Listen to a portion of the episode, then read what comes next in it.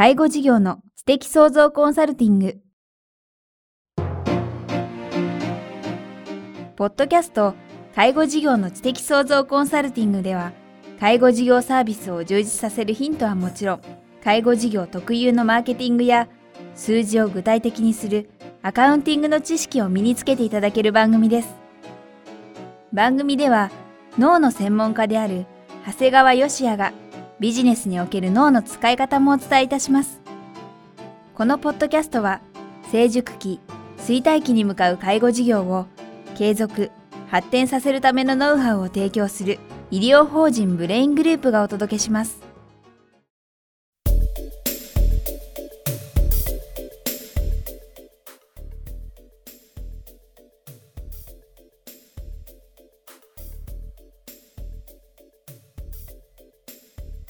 え皆さんこんにちは。番組ナビゲーターの早川洋平です。介護事業の知的創造コンサルティング。今日は第15回です。長谷川さんよろしくお願いします。よろしくお願いします。さあ、前回、前々回とですね、ランチェスター戦略についてお話を伺ってきましたが、えー、今日も、えー、ランチェスター戦略3回目ということですね、えー、前回に引き続き、具体的な、え、取り組みをお話しいただけると伺ったんですが。そうですね、今回はですね、まあ、あの、いわゆる時内科クリニックというものがですね、まあ、いわゆるその訪問診療の中でですね、強者になったわけです。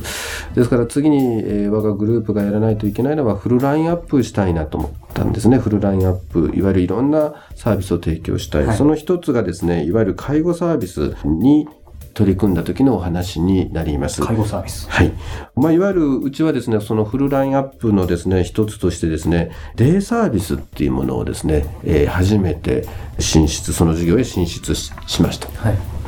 土岐市はですね、実は人口が6万5千人ぐらいの都市であるんですが、前々回お話ししましたようにですね、市内にはですね、いわゆる社会福祉協議会さんが運営するデイサービスっていうのがですね、4件あったんですけど、それが全てだったんですね。ある意味もう社協さんがですね、えー、独占状態であるわけです。社協は強者ですよね。いわゆる強者なんです。もうどう見てももうシェアの確率が100%ですから、はい、そこにですね、我が弱者である当グループがいわゆるゼロですから、ゼロから望むわけですから、完全にこれは強者対弱者の戦いであったわけなんです。いやもうなんかその時点で私だったら屈してしまいそうですが。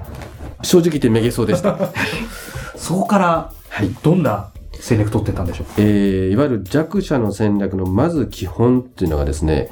エリアを限定するということなんですね。エリア限定要するに自分が、えー、うちの事業がですね、えー、サービスする提供できるエリア、はいまあ、いわゆる具体的にはですね、片道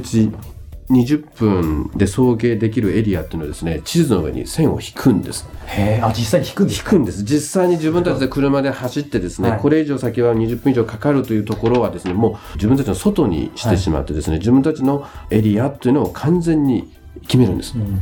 でもそこより先のとこから来たご依頼はお断りするという戦略であります。これ本当に断るんですか？本当に断ります。なんか、僕が担当者ってやっぱ勇気いりますよね。担当者及び私もすごく勇気がいりました。これ口で言うのはむちゃくちゃ簡単なわけです。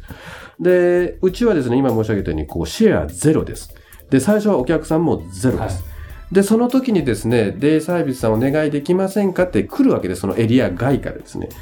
で、その人のご依頼をですね、断る。その理由もですね、うちのエリア外ですからと言ってお断りするっていうのはですね、これは相当勇気がいるんです。喉から手が出るほどもうすぐやりますって手あげたいところですよね、はい。もう正直、どこでも1時間かけても行きたいですというのが正直なとこだったんですが、これはやはり守るっていうのはあの、とっても大事なことなんですね。それは具体的にどんなところ？まあ今だから言えるんですが、このエリアを守るというですね、あの、行為っていうのはですね、やっぱり長い目で見で見るとですね、これさらなる発展につながるんですね。ある程度ですね、授業が進んでいくとですね、そのエリア外からでもですね、大体決まったようなところからですね、ご依頼が来るっていうことが分かってくるんです。はい、で、そうするとですね、逆に次、新しい2点目、3点目を新規出店する場合どうすればいいかというのはとっても分かりやすいんですね。だから、あの、お断りしたところをちゃんとですね、地図上に載せておけばですね、逆に今度はそこのエリアにですね、新規出店していけばですね、その場合はとても立ち上がりがスムーズになるということなんですね。ですからやはりお断りするということがですね、結果的に次のの事業展開にまでつながることになったんですね。これちなみになんですが、このエリア限定、町役者の戦略として一つのポイントとして挙げていらっしゃいますけども、えー、長谷川先生の場合はこの片道20分で送迎できるエリア限定ってありましたけど、これは片道20分っていう20分に対の、なんて言うんでしょう、その意味というかはあるんでしょうか？そうですね。やっぱりあの、20分で行って、20分で帰ってきて、で、それがやはり遠くまで行ってしまうとですね、最初は一人のお客さんであればいいんですけど、その後途中もいろんなお客さんを送迎にしてくるとですね、かなり送迎時間がかかってしまうんですね。で、そうするとですね、実際デイサービスで、えーサービスできる提供内容もやっぱり質が落ちてしまう。まあ当然送迎自体も時間がかかるという意味で質が落ちてしまうもんですから、やはり弱者の戦略を取る場合はですね、このエリアを守ることによよってですね、自分の、えー事業のサービスの質を落とさないという効果を、えー出すことができるんですね。なるほど。そうすると、この番組聞いてるリスナーの方も、今、えーエリア限定ってことでやってみようかなっていう方いらっしゃるとは思うんですけど、まあ、必ずしもではないとは思うんですけども、この片道20分で送迎できるエリアっていうのは目安にはなるんですかなりま。すね。まあ、うちのように若干田舎であれば20分あればかなりのとこまで行けますし、逆に都心であれば20分といってもそんな遠くは行けないかもしれないんですが、これはですね、やはり、えーご自身が一事業所で終わるのか、えーもしくはさらに広げるのかということでも変わってはくるんですが、やはりエリアを守るっていうのは僕はですね、弱者の戦略の第一の、えー重要なポイントだと思っています。今ですね、その戦略としてエリア限定とありましたけれども、他に何かまた別の戦略取ったんですか？えー今度はですね、サービスの内容になるんですが、デイサービスっていうのはですね、昔からですね、もう大体もう介護券始まる前からどこも決まったことしかやってなかったんです。要するにお客様が来られてから、えー午前中にお風呂を入り、で、お昼ご飯を食べ、午後は、まあ、いわゆる、まあ、ちょっと子供騙しのレクリエーションで時間を潰すというのが、えー従来のデイサービスだったんですね。ですから、あの、そこには何の目的もないわけなんですね。ですが、これはね、当時まだ、あの、珍しかったんですが、うちはですね、そのデイサービスでリハビリができるということをメインにしたんですね。ですから、年を取って歩きが、えー悪くなった人たちに、えーリハビリをすることによって歩行を安定化させる。また、麻痺があるような人たちに、えーリハビリを提供するということをしましたんですね。で、それがまあ、結果的にはですね、本当に多くの方のですね、えー賛同を得ることができました。例えばもう具体的にはですね、利用者さんもですね、今までのデイサービスは不安だったって言うんです。不安。もう要するにこんな風に一日ですね、レクリエーションして午後ずっとただ時間を潰してるだけでは自分の体がどんどん弱っていくのがわかるっていうんですね。で、我々もですね、実はこのお年寄りの方がどれぐらいリハビリやってくださるのかってすごく迷ってたんですが、正直9割以上の方がやってくれました。すごいですね。これなんでこんな楽しいことじゃないんです、リハビリ。でも、やっぱり皆さん一人一人言われるのはですね自分のことはいつまでも自分でやりたいって言われる。だからこれが効果があるというなら私はやりたい。僕もやりたいというふうに皆さんがやってくださった。これは本当にですね、あの、このサービス、これを特化したっていうのはですね、あの、とても良かったなというふうに思っております。なるほど。今お話があって、エリア限定とこのサービス内容の特化、はいこの二つの戦略を取ることによって、実際気になるのはシェアがどうなったのかと。現在ではですね、社協さんのシェアを逆転しました。すごいですね。いゼロからですよね。はい。で、最近はですね、ですからもう逆転したわけですから、今度は強者の戦略にスイッチをしました。ですから今はですね、最初はですね、デイサービスのサービス内容というのはリハビリに特化していたんですが、現在はですね、いわゆる軽い介護予防の段階の方からですね、もうげ逆にですね、もう癌の末期だとか、はい寝たきりに近いようなすごい重介護の人だとか、あと認知症でもですね、かなりこう、少人数で対応しないといけないような認知症対応というふうにですね、まあ、一応現状考えられるようなですね、方には全て対応できるような、えー形態になっております。こうしたまあ一つの、え今日長谷川さんにですね、成功例というかお聞きしたんですけども、こうしたことは他の事業でも、えやってらっしゃるんですか？そうですね。あの、最近ではですね、3年前からですね、もう、いわゆる土岐市だけじゃなくてですね、えー隣の市でも、えー同じようにデイサービスを出店しております。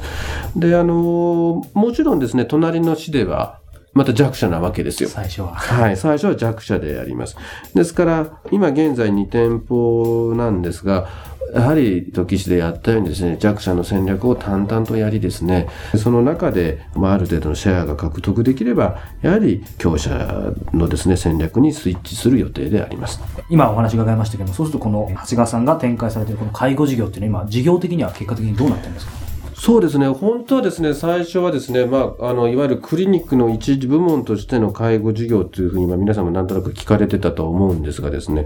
結局今の段階になりますとですね、もう、完全にこちらの方がですね、人員から売り上げとも全部クリニックの倍以上の規模になってしまって、逆にもう時内科クリニックというのはですね、もう本当に一つの一部門以下のような大きさになっておりまして、まあもともとはですね、正直申し上げると家業、まあ、いわゆる私の長谷川の家のなりわいとしてスタートしたクリニックがですね、今はこの介護事業のおかげでですね、いわゆる企業、長谷川の家というものからですね、もう飛び出してですね、以外の人間がですね、運営してくれるような企業にですね、なったんだなと思いまして、あの、私自身はですね、本当これは社会のためにもですね、いわゆる自分のものではなくてですね、あの、企業になったっていうのはですね、とっても良かったなと思います。まあ、本当そこまでできたというのもですね、このランチェスター戦略をですね、あ本当地道にですね、遂行してきたおかげではないかなというふうに感じています。まあ家業から企業へということでですね。さあ、長谷川さん、今日ですね、このランチザ戦略第3回目ということで伺ってきました。今日の、えー、とポイントを最後に、えー簡単にまとめていただけるとありがたいんですが。そうですね、やはり介護事業っていうのはですね、もうすごい単純であるんですけど、なかなか実行できないという意味ではですね、とにかくエリアをきちっと決める。で、サービス内容を特化するというのがですね、やはり重要だと思っております。はい。えー介護事業の知的創造コンサルティング第15回ということで、えーお話を伺いました。長谷川さんありがとうございました。ありがとうございました。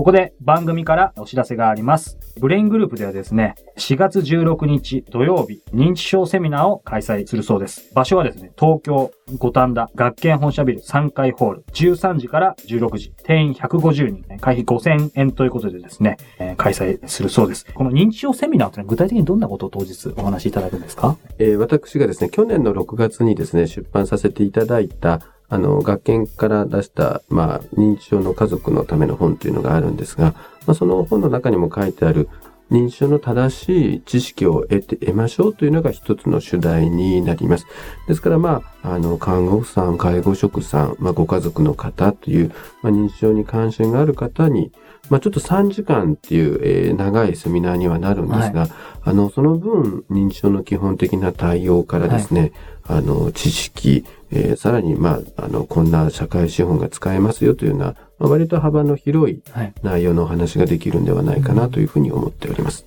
ぜひですね、えーこの番組聞いている方も、えー生の、えー長谷川さんにお会いしたい方もいらっしゃると思いますので、あの、会場でぜひ、はい。詳しくはですね、この認知症セミナー4月16日土曜日13時から16時、学研メディカルのセミナー案内、学研メディカルのホームページのセミナー案内というところに詳細書かれていますので、ぜひえーご覧いただければというふうに思います。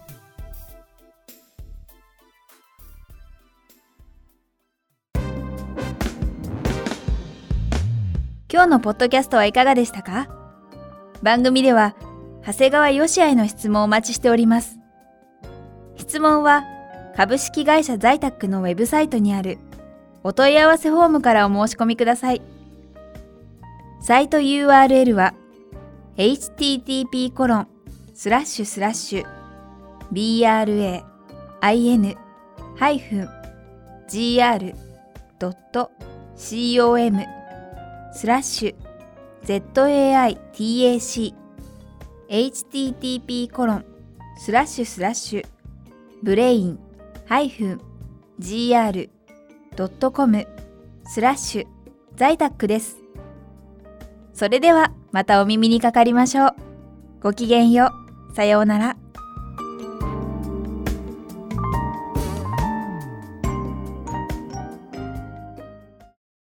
この番組は、提供、医療法人ブレイングループ、理事長、長谷川義也、プロデュース、キクタス、早川洋平、制作協力、若菜はじめ、ナレーション、清水夏美によりお送りいたしました。